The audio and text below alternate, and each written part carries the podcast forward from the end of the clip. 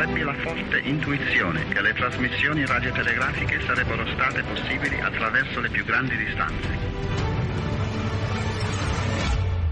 La guerra è finita. I have a dream. The World Trade Center exploded. Campioni del mondo! Avemus Papa. Il mondo alla radio. Dall'attualità internazionale alla cronaca locale. Amici ascoltatori, ben trovati. Il saluto in diretta vi arriva da Luca Collodi, dallo studio 3 di Roma. Ringrazio Bruno Orti per la parte tecnica con Damiano Caprio in assistenza di regia.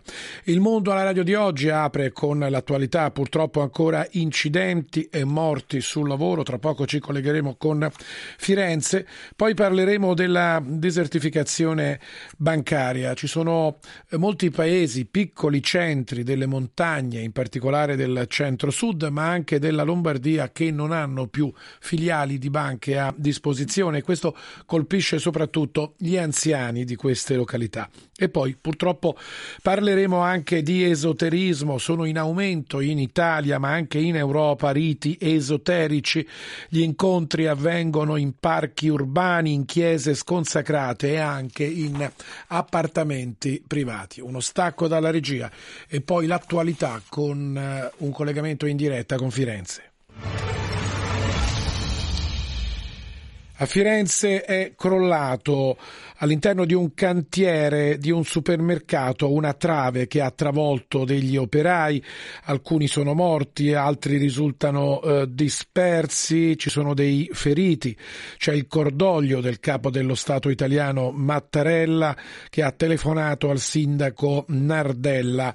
I sindacati hanno proclamato uno sciopero generale in Toscana per le due ultime ore di eh, turno e ci colleghiamo con Firenze dove ringrazio e saluto Domenico Mugnaini, collega giornalista, direttore del settimanale cattolico Toscana Oggi. Mugnaini, buon pomeriggio. Buongiorno Luca, buongiorno a chi ci ascolta.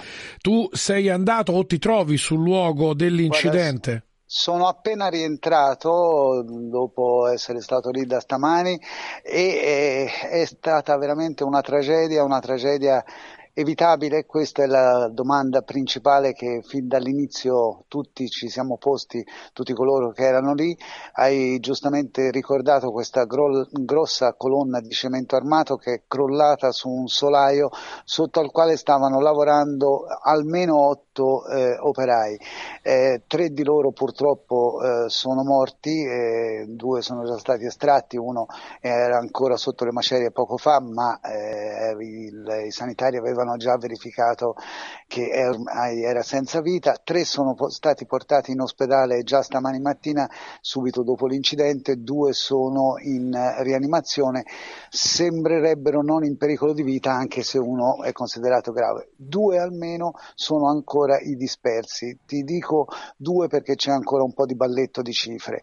Hai ricordato giustamente il cordoglio del presidente Mattarella, domani sarà lutto cittadino eh, a Firenze, lo ha proclamato lo stesso sindaco Nardella che per appunto oggi si trova in missione all'estero a Tel Aviv ma che ha annunciato che rientrerà con il primo volo disponibile. Mugnaini, purtroppo torniamo a parlare di morti sul lavoro, questo è l'altro aspetto di questa triste vicenda. Purtroppo negli ultimi mesi oltre mille morti dal 2023 ad oggi in Italia su cantieri di lavoro.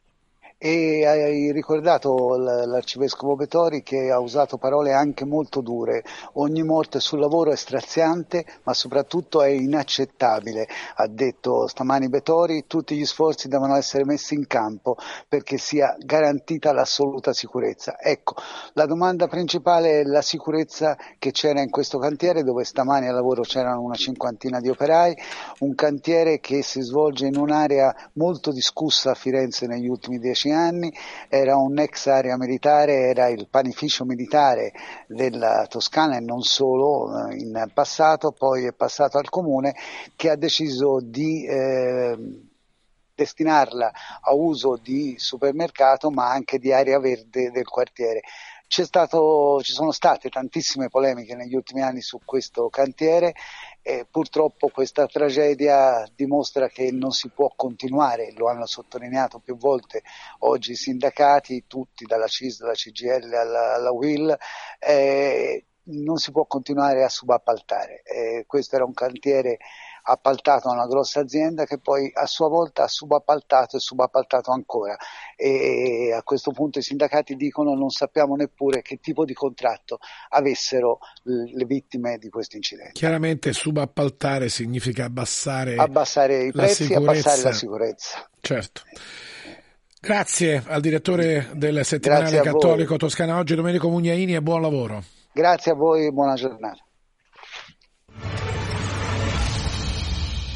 Doverosa eh, questa finestra su Firenze, purtroppo come detto ancora incidente sul lavoro, vite spezzate di persone che cercano di lavorare e quindi anche di portare a casa quanto serve per poter fare una vita dignitosa. E su questo tema, sugli incidenti sul lavoro, ripeto, oltre mille negli ultimi mesi sono successi in Italia e non solo, è un problema che purtroppo riguarda anche eh, l'Europa. E c'è tutto il tema del subappalto che richiama anche le istituzioni a una riflessione al riguardo. Da Firenze torniamo a Roma Dovremmo cambiare tema e avere in collegamento, dalla regia mi dicono che è già pronto Riccardo Colombani, segretario generale della First CISL. Colombani, grazie per essere sulla Radio Vaticana. Grazie a voi. Noi andiamo ad affrontare un altro tema non meno importante, la desertificazione bancaria che detto così può sembrare un termine anche difficile a pronunciarsi e a capire, cioè ci sono molti comuni, molti piccoli comuni in Italia che non hanno più una filiale di banca, non hanno più la banca perché eh, la casa madre della banca in questione decide, decide di chiudere le filiali di centri, di piccoli e medi centri. Oggi in Italia ci sono 4 milioni e 373 mila persone che non possono più andare in banca fisicamente per eh, diciamo tutelare i propri affari. È così, segretario Colombani? Sì, è così, bene il 41,5% dei comuni in Italia, quindi non solamente quelli piccoli ma anche quelli di media dimensione sono stati desertificati, ossia sono stati t- chiusi totalmente gli sportelli. Poi a questo si aggiunge un altro fenomeno, quello della desertificazione parziale in comuni dove esiste un solo sportello. Complessivamente il, i comuni che sono stati desertificati totalmente sono 3.282 su 7.899 comuni d'Italia, eh, quelli che presentano un solo sportello sono 1.901 e quindi sono il 24% dei comuni, dei comuni italiani. Eh, per la verità, eh, soprattutto nel 2023, abbiamo assistito a delle chiusure quindi, di sportelli in comuni eh, medio-grandi, perché dei 134 che sono stati desertificati lo scorso anno, ben 14 sono sopra i 5.000 abitanti e addirittura un comune ha più di 18.000 abitanti, quindi non si tratta più ovviamente di realtà eh, interne al paese, aree rurali, aree montane, ma anche aree sub- suburbane. In questo caso si sta parlando che, che purtroppo ha raggiunto questa, la vetta della classifica no? dei comuni desertificati con maggior numero di abitanti, è un comune di Catania e presumo si tratti di un comune limitrofo a quello proprio della, di, Catania stessa. Eh, e quindi il fenomeno è molto, è molto importante, intenso e purtroppo no, non si sta arrestando eh, perché le previsioni di attuazione dei piani di impresa prevedono che anche per il 2024 eh, si continui sulla falsa riga del 2023. Segretario, segretario Colombani, e questo naturalmente crea malessere sociale, io penso agli anziani che non hanno più una filiale bancaria e soprattutto di contraltare c'è una diffusione dell'internet banking che a non eh, a tutti, anche ai giovani forse, avere a che fare una, con una banca in internet può piacere, ma talvolta serve anche una, una, presenza fisica di qualcuno che ti dia dei consigli di entrare in una filiale. Quindi diciamo il problema è abbastanza serio. Le banche perché chiudono le filiali? Ma banalmente per una riduzione dei costi, questa è la, è la vera motivazione, la reale motivazione. Eh, purtroppo lei ha posto l'accento su un problema molto serio di disagio sociale che arriva all'esclusione sociale soprattutto di quelle fasce più anziane della popolazione che non sono avvezze quindi all'utilizzo dei canali bancari digitali. Eh, sono dati di Eurostat del 2023 e descrivono quindi una situazione in Italia eh, di retroguardia rispetto agli altri paesi comparabili, ma direi anche di retroguardia rispetto alla media europea. Nella fascia di età tra 65 e 74 anni solo il 29% degli italiani utilizza i canali bancari digitali. Cioè, attenzione, attenzione, attenzione, diamo bene questi numeri perché sono importanti. Lei ci diceva che nel, negli, tra gli anziani, diciamo, solo il 29% usa la banca in internet, l'home banking. Nella fascia tra i 65 e i 74 anni. Passati i 74 anni siamo poco sotto il 9%. E Quindi c'è un'esclusione di un'intera popolazione dai servizi bancari. È di una fascia della popolazione, soprattutto in un paese come il nostro, che è il paese di gran lunga più, più vecchio d'Europa, l'indice di vecchiaia eh, ovviamente ci raffigura al primo posto, eh, l'indice di vecchiaia, quello che rapporta gli ultra 65 anni a coloro che hanno meno di 15 anni, è 193,1%, ci, ci sono 193 persone ultra 65 anni ogni 100 persone sotto 15 anni. E in Francia ehm, la percentuale di persone che utilizzano i canali digitali in quella fascia di età che dicevo prima, tra i 65 e i 74 anni, è quasi il doppio rispetto a quella nazionale, si arriva al 56% e la media europea è circa il 42%.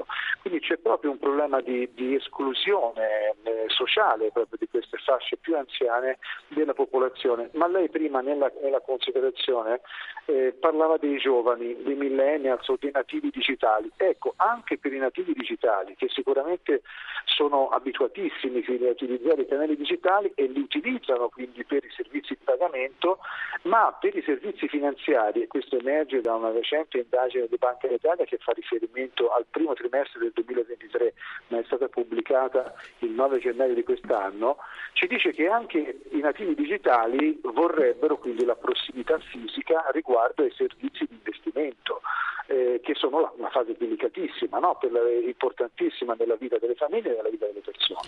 E quindi insomma, il, il disagio c'è anche per quelle fasce più, più giovani della popolazione.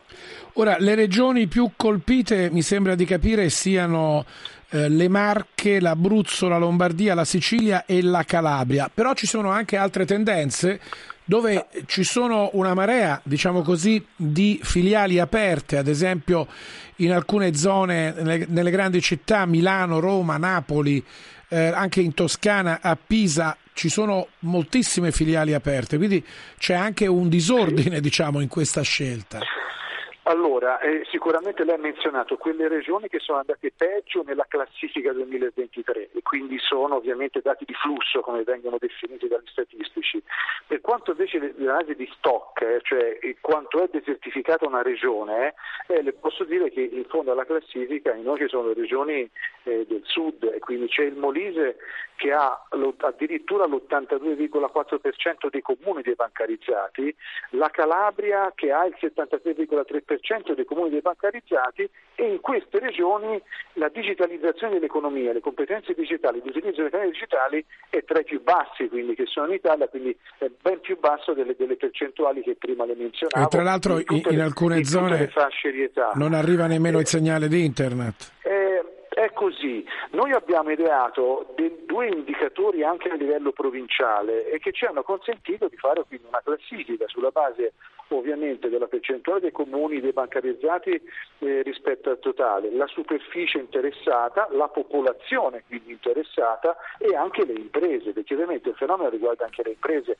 E quindi da questa classifica emerge che in testa alla classifica ci sono delle città non metropolitane, eh, anzi in alcuni casi ci sono anche delle città del sud che sono diciamo, delle eccellenze, quindi da questo punto di vista la provincia quindi di Trani, Barletta, Adria, eh, e poi c'è Brindisi, abbiamo Ragusa e andando più in Toscana, Grosseto, Pisa, in Emilia abbiamo Reggio Emilia ehm, e Ravenna e quindi abbiamo una situazione eh, di questo tipo e purtroppo in fondo alla classifica anche lì vi sono Vibo Valencia e Isernia. Le grandi città metropolitane sono più o meno a metà classifica, ecco, mettiamola in questo modo, utilizzando un gergo sportivo, eh, sono a metà classifica e ci sono difficoltà a trovare degli sportelli anche nelle grandi certo. metropoli. Segretario Colombani, chiudiamo però con una notizia che ci arriva dagli Stati Uniti d'America e praticamente due colossi bancari e finanziari come JP Morgan e la banca Bank of America stanno al contrario aprendo centinaia di filiali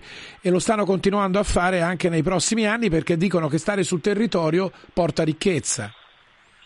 È così, eh, JP Morgan eh, ha previsto l'apertura di 500 sportelli nel prossimo triennio, ne ha già aperti 650 dal 2018 al 2023 e ha uno stock di sportelli molto rilevante perché l'obiettivo è aumentare i depositi intermediari, i depositi raccolti quindi dalla, dalla clientela. Oggi ha circa il 12% dei depositi americani, circa 2 mila miliardi di dollari e l'ambizione è di arrivare al 20% quindi dei, dei, dei depositi americani eh, da intercettare, quindi da, da, intermediari. Io spero che ovviamente questo possa essere una tendenza che si va a instaurare in Italia, sappiamo benissimo che fortunatamente le banche di credito cooperativo oggi stanno sul territorio, quindi non hanno abbandonato la territorialità, anzi rappresentano eh, un quinto degli sportelli in Italia, ma c'è bisogno della territorialità anche attraverso le banche di medie e di grandi dimensioni e l'auspicio è che ovviamente JP Morgan possa fare scuola anche in Italia da questo punto di vista. Io ringrazio il segretario generale della First CISL, Riccardo Colombani, che si occupa appunto del sistema bancario per la CISL in Italia. Grazie per questo Grazie quadro che abbiamo fatto che ha un risvolto sociale indubbio. Qui non si tratta tanto di, di economia, ma si tratta proprio di un servizio sociale che investe poi tutta una serie di problematiche legate alle famiglie, agli anziani e a quanti magari vanno in banca per, eh, diciamo così, di difendere anche quello che si sono guadagnati in una vita di lavoro, molto probabilmente. Quindi diciamo il rapporto umano anche in banca diventa essenziale. Grazie. Niente, grazie. Grazie al, al, segretario Colombani. Su questo però io chiamo a rispondere Giuseppe Pedrizzi, avvocato che è stato vicepresidente della Cassa di risparmio di Pescara ed è attualmente presidente della sezione UCID di Roma, quadragesimo anno. Si parla dell'Unione eh, degli imprenditori cattolici. Pedrizzi, grazie per essere sulla Radio Vaticana. Collodi, grazie a lei per l'invito e un saluto a tutti i radioascoltatori. Quindi lei concorda, è stato e ha lavorato come vicepresidente in una cassa di risparmio a Pescara in questo caso, lei concorda della prossimità, dell'importanza sociale di avere delle filiali di banca, ma io vorrei aggiungere anche una posta, una filiale di posta, un ufficio postale aperto per il servizio alla cittadinanza. Guardi, io concordo con l'analisi effettuata eh, siamo in un periodo di grandi, tra- di grandi cambiamenti e nel periodo delle transizioni è necessario che le aggregazioni sociali e le istituzioni siano quanto più possibile vicini a chi questi cambiamenti li subisce e a volte non è in grado di assecondare. In questo le banche di prossimità sono una grandissima ricchezza. Bisogna dire in proposito che eh, eh, le banche di prossimità affondano proprio le loro radici eh, nella tradizione del pensiero sociale eh, cattolico e sono nate proprio con questa, con questa funzione. E bisogna anche ricordare che negli anni scorsi non vi è stato da parte di qualche governo un atteggiamento così benevolo nei confronti delle banche di prossimità e questo è uno degli aspetti che ha determinato le problematiche di cui eh, oggi stiamo parlando. Io vorrei aggiungere anche un'altra considerazione. Le banche sono imprese ed è quindi giusto che lavorino per remunerare il capitale investito. Il fenomeno dello spopolamento dei piccoli centri è sicuramente un fenomeno esistente e quindi probabilmente da quei posti saranno andati via anche bar, ristoranti, barbieri. Però è anche vero una cosa, che forse questa non è l'unica causa della desertificazione bancaria del territorio.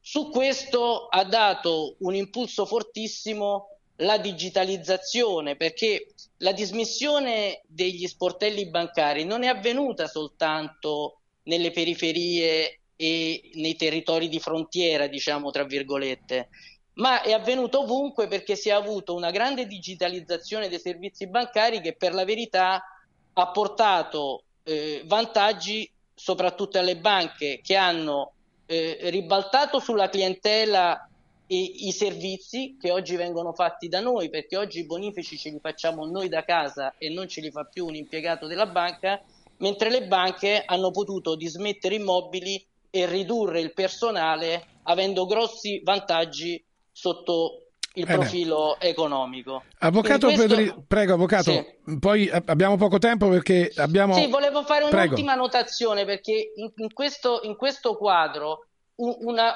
una, luce di speranza dobbiamo darla, cioè qualche cosa di positivo. E voglio ricordare che Poste Italiane ha inaugurato nel 2023 il progetto eh, Polis che è finalizzato proprio alla ammodernamento e al rafforzamento dei servizi di 7.000 eh, uffici collocati nei centri con meno di 15.000 abitanti. E io penso che il governo debba andare in questa direzione perché queste sono problematiche a cui il governo deve mettere mano perché come emerso dallo studio dell'osservatorio sulla desertificazione bancaria questi sono problemi che riguardano più di 4 milioni e mezzo di persone di cui molti anziani e molti con un basso livello di istruzione. E veniamo all'altro aspetto di cui noi volevamo parlare oggi. Lei è presidente della sezione del Lucid Romana, quadracesimo anno.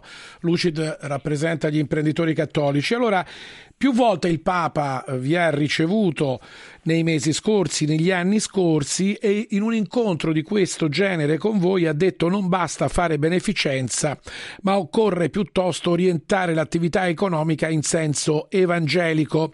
Eh, il Papa ha, ha ricordato come l'attività dell'imprenditore cattolico sia anche un'attività di testimonianza un'attività anche missionaria e soprattutto la grande attenzione per i lavoratori che non deve mai mancare. Allora io le chiedo, alla luce di tutto quello che ci siamo detti anche oggi, ma più in generale alla luce di tanti cambiamenti dell'economia, dell'industria, eh, della nostra vita, ha ancora senso oggi parlare di imprenditoria cattolica?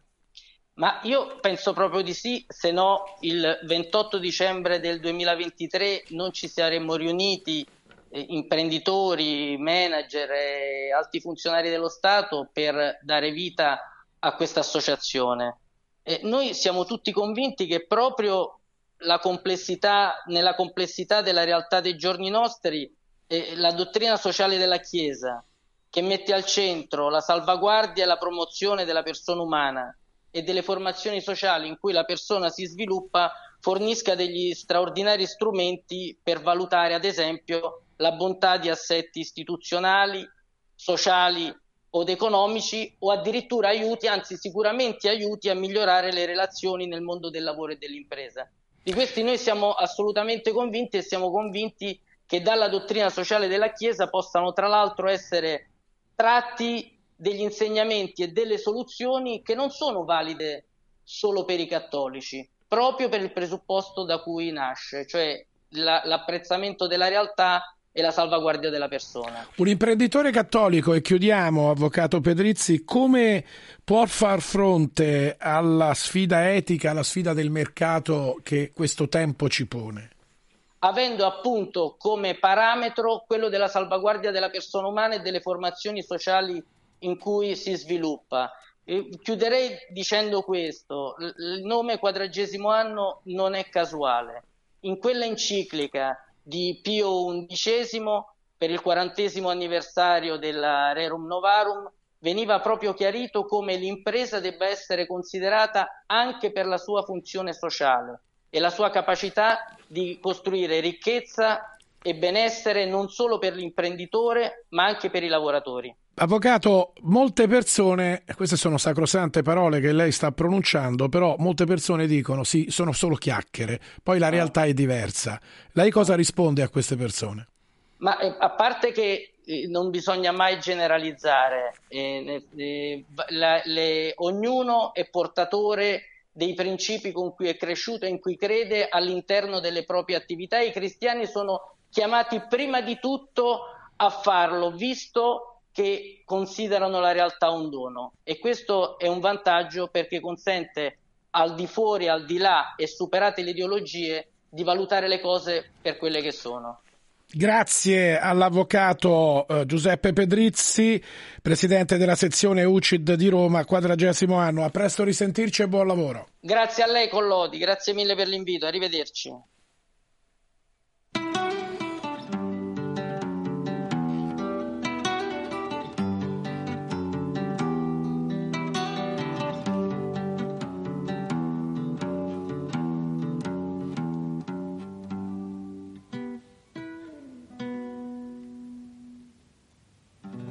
Seguir con gli occhi un airone sopra il fiume e poi ritrovarsi a volare e sdraiarsi felice sopra l'erba ad ascoltare un sottile dispiacere. E di notte passare con lo sguardo la collina per scoprire dove il sole va a dormire. Domandarsi perché quando cade la tristezza in fondo al cuore, come la neve non fa rumore.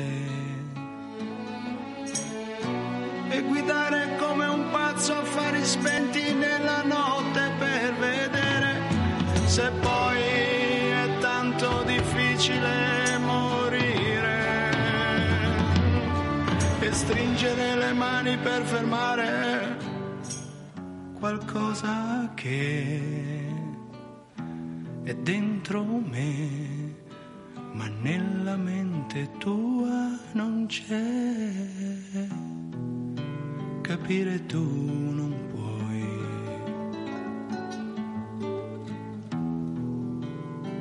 chiamale se vuoi emozioni.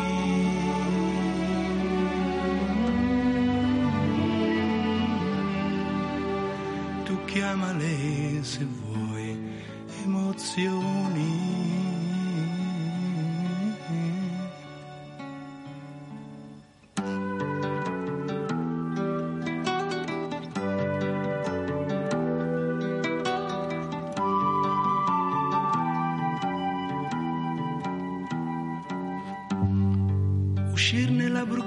Mattina dove non si vede un passo per ritrovare se stesso. Parlare del più e del meno con un pescatore per ore ed ore per non sentir che dentro qualcosa muore. e ricoprir di verde sperando possa nascere un giorno una rosa rossa.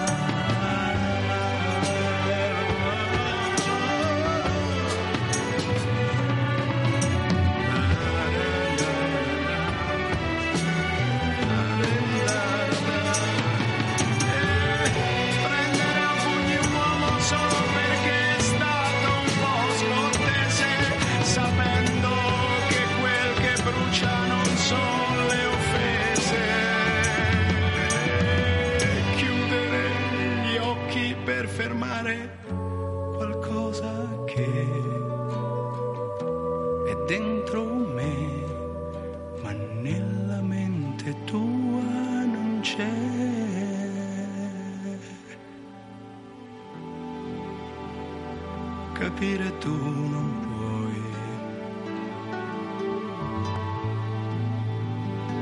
Tu chiamale se vuoi emozioni.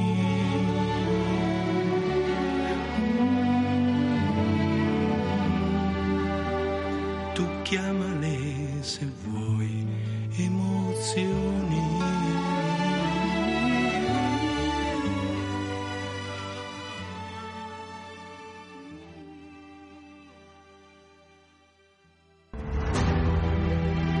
Il mondo alla radio.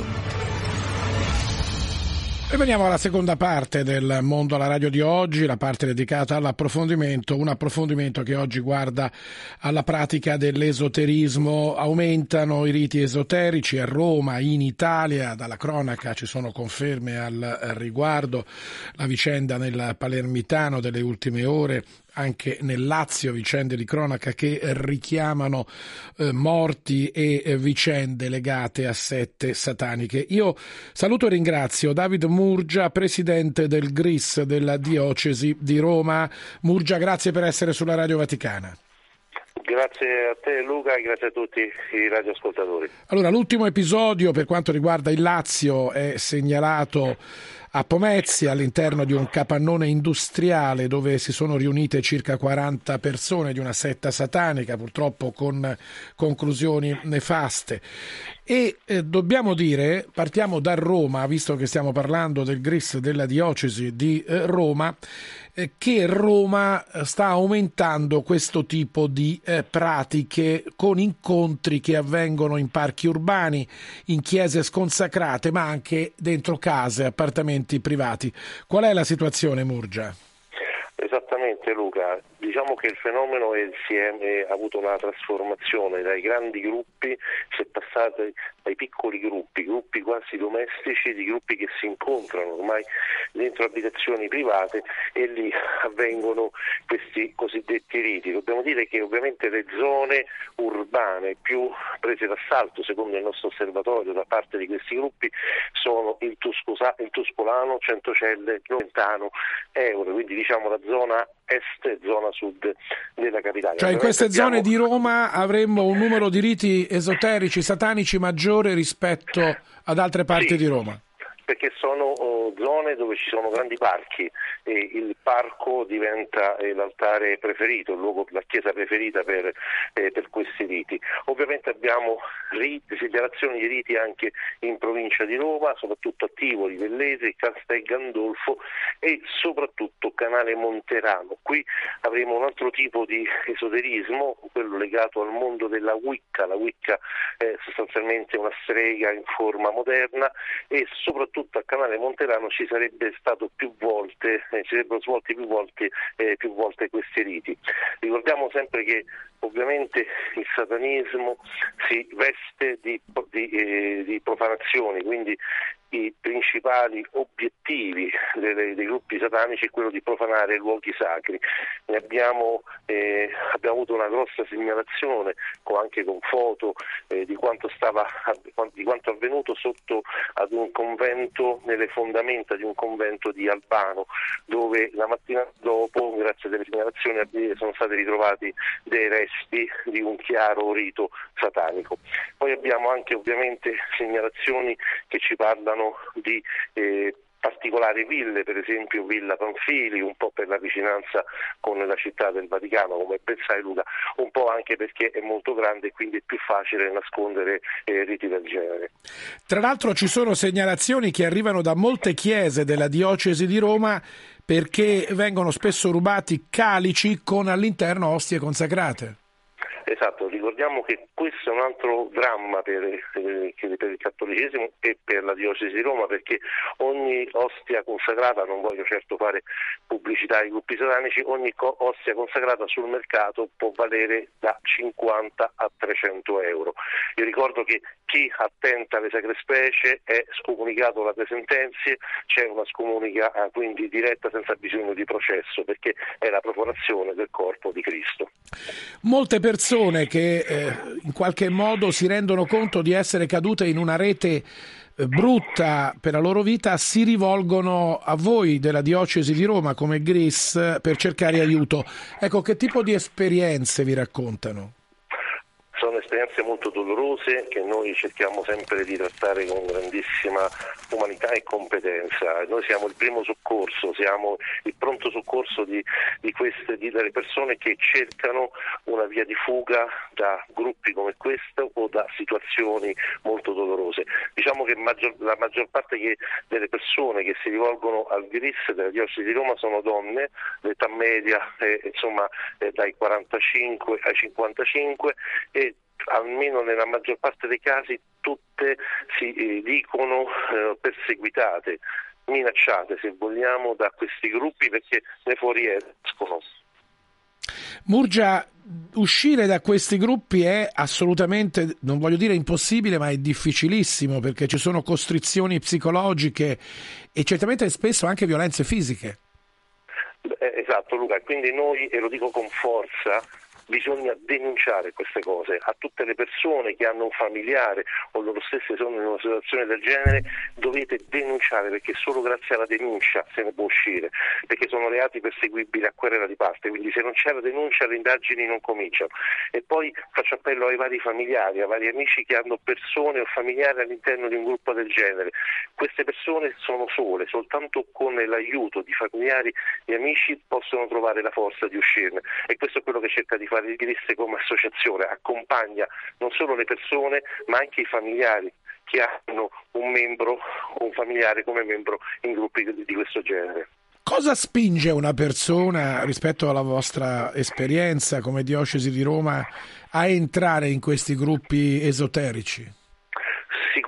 Sicuramente la voglia di toccare il soprannaturale, sono persone che non, non hanno trovato il soprannaturale nella, nella, Chiesa Cattolica e cercano in altro modo di toccarlo. Dobbiamo anche dire che spesso questi gruppi eh, fanno leva anche un po' eh, sul momento di bisogno, anche questo va detto, quindi sfatiamo il mito che chi cade in questi gruppi normalmente appartiene ad un ceto sociale e culturale basso, in realtà abbiamo un ceto sociale molto oh, trasversale, quindi anche professionisti, eh, anche eh, liberi professionisti che purtroppo cadono in gruppi come questo, ma il principale motivo è la solitudine o il momento di debolezza. Il gruppo, e, e, e finisco, il gruppo, la, tecnica è sempre la stessa, eh, cercano persone, eh, vengono, le prete perfette sono quelle persone che in un momento particolare della, della loro vita sono sole, le agganciano e comincia il cosiddetto love bombing, il bombardamento d'amore che porta poi quella persona dentro la setta. E ricordiamoci sempre che, questa, che dentro il gruppo, dentro la setta si diventa schiavi perché alle persone viene tolto tutto e non parlo solo di soldi ma soprattutto di dignità. David, il GRIS della diocesi di Roma come si muove per salvare queste persone, per farle uscire da questi gruppi? Il nostro primo e principale compito è l'ascolto, cerchiamo di ascoltare le persone, di comprendere, ovviamente quando ci troviamo di fronte a, a, chiari, eh, a chiari, reati spingiamo le persone a denunciare alla polizia, insomma alle forze dell'ordine il tutto, affianchiamo loro quando è necessario un, la figura di un sacerdote, affianchiamo loro la figura di uno psicologo e affianchiamo loro la figura di un avvocato, sono questi un po' le, i, grandi, eh, i grandi professionisti che formano il Gillis e questa è una cosa interessante, stiamo cercando di coinvolgere anche il Comune di Roma, in particolare l'assessorato alle politiche sociali per chiedere loro anche l'assistenza appunto di un assistente sociale nei casi più gravi. Davide, la situazione uscendo da Roma, dalla diocesi di Roma, in Italia qual è? Diciamo che quella di Roma rappresenta in, in, in, per difetto la situazione in Italia perché abbiamo notizie, eh, per quanto riguarda sempre i nostri centri d'ascolto, di situazioni drammatiche, per esempio in Sicilia, guarda caso esattamente la regione di, di cui oggi si parla molto, e nel nord Italia abbiamo molte segnalazioni che vengono dalla Lombardia e dal Piemonte e ovviamente dalla Sicilia perché eh, non è un caso che il numero più alto di esorcisti in Italia sia proprio in Sicilia.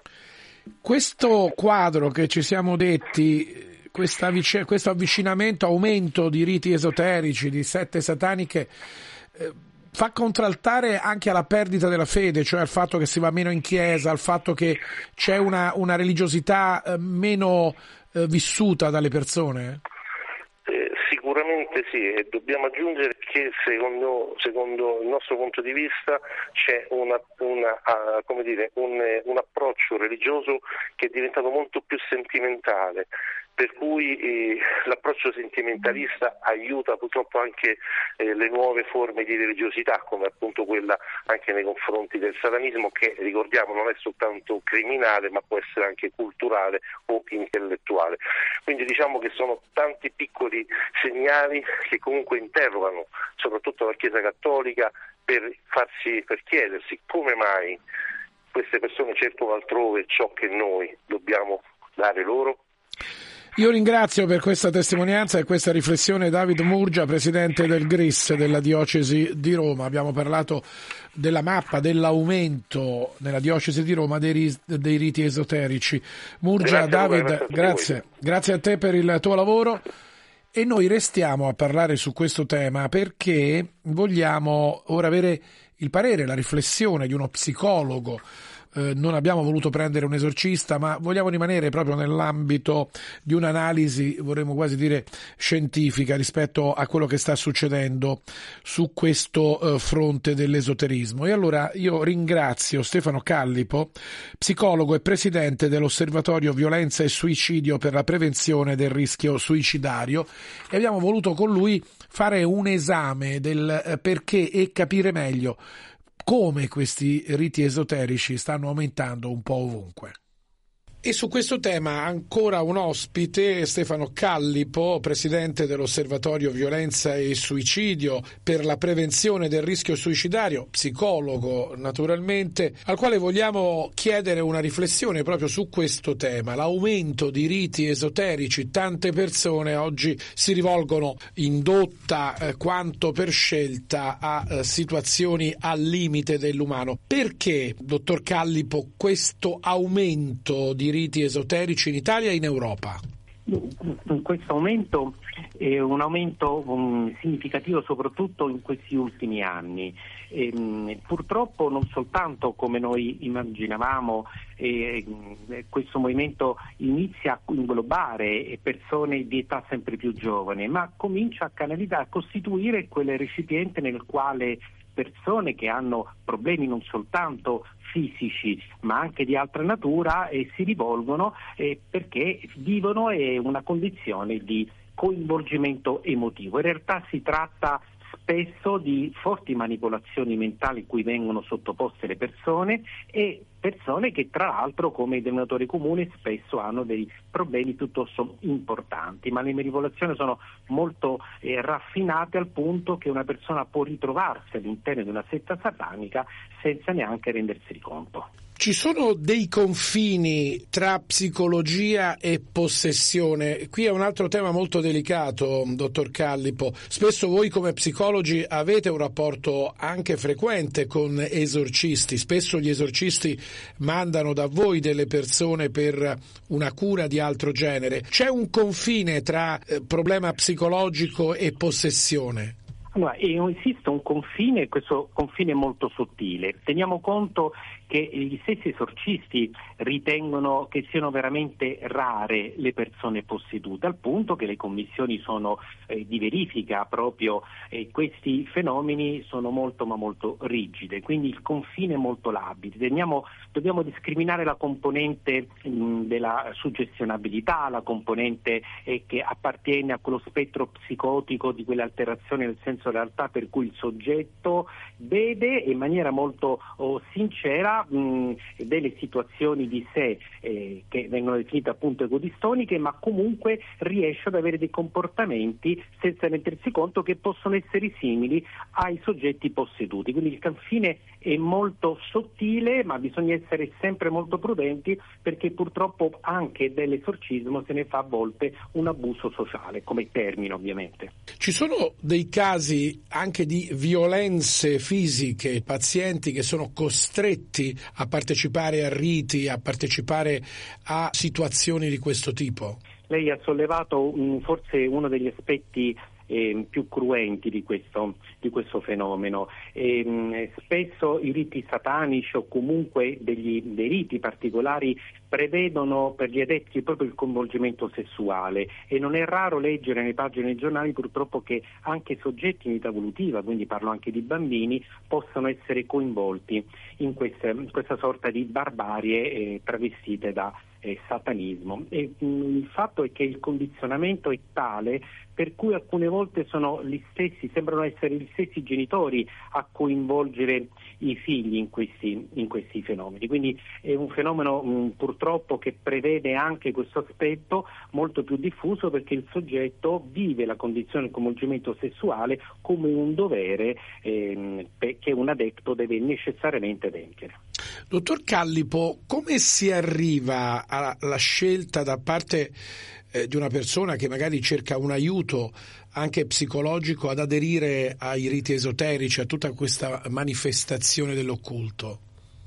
Allora, eh, l'introduzione è un'introduzione molto ma molto progressiva, diacronica, non avviene mai in maniera molto chiara, altrimenti nessuno si accosterebbe. E generalmente si parte da una condizione di bisogno. E persone vengono accostate da, uh, da membri perché purtroppo funziona come una sorta di di, di, di, coinvolgimento di ogni adepto nei confronti degli altri, proprio come dovere, e queste persone che hanno bisogni vengono coinvolte in modo progressivo, si, per, si struttura un senso di appartenenza, persone che capiscono i problemi degli altri, diventano loro consiglieri, poi sempre di più danno una mano eh, fino a isolarli dal proprio contesto familiare. Spesso vengono coinvolti tutte le risorse economiche e anche di più, nel senso che alcune persone si indebitano perché le sette sataniche implica dare tutto ciò che appartiene e là dove non bastasse coinvolgere anche altri membri della famiglia, non soltanto come risorse economiche. E poi piano piano il soggetto, ecco perché ho detto ci si può ritrovare dentro senza rendersi conto, si trova in una condizione in cui perde, una volta isolato, il contatto con la realtà e con il senso della realtà. E quella è una situazione di non ritorno, molto pericolosa, potenzialmente ovviamente di non ritorno, e perché l'isolamento è una delle caratteristiche che gli adepti di una setta satanica mettono in atto il prima possibile. Dottor Callipo, che cosa si cerca in un rito esoterico, in una setta satanica? Una vendetta, una, una soluzione a una delusione? Che cosa si va a cercare? Perché poi dall'altro canto c'è la scelta invece della fede, la scelta come si arriva a una biforcazione di questo genere?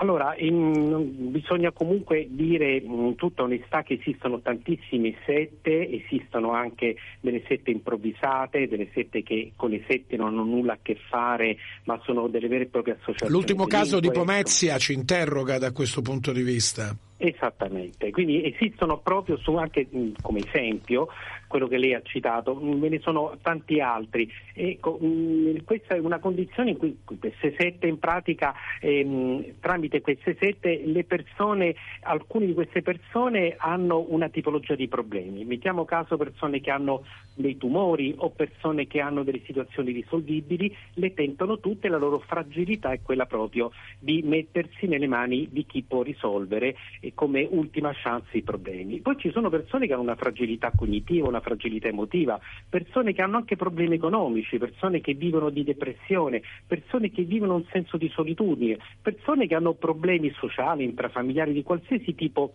e natura e persone che invece, perché come dire, chiedo scusa, queste sette offrono un credo, offrono un obiettivo di natura esistenziale e quindi spesso si crea proprio quel corridoio di falsa speranza. Poi ci sono persone invece, alcune sette, dove eh, vivono il satanismo proprio come una divinità da venerare, quindi ehm, come una sorta di medaglia rovesciata, eh, Satana come la divinità Mm, a cui eh, dedicare la propria, la propria, esistenza e tutto ciò che è Chiesa, tutto ciò che costituisce il mondo oh, religioso alternativo al satanismo è un qualcosa da cui difendersi e per cui combattere. Ecco, questa visione dicotomica della, della vita, perché non è più religiosa ma diventa esistenziale, è fortemente pericolosa. E ringraziamo Stefano Callipo, psicologo, presidente dell'Osservatorio Violenza e Suicidio per la prevenzione del rischio suicidario. Noi ci fermiamo qui, amici ascoltatori, con l'aldilà della notizia di oggi. Vi abbiamo parlato di questa mappa di riti esoterici in aumento purtroppo in Italia. È tutto da Luca Collodi, grazie a Bruno Orti e Damiano Caprio per l'assistenza tecnica e di regia. Il mondo alla radio torna domani intorno alle 17.05. Grazie per l'ascolto, linea alla regia.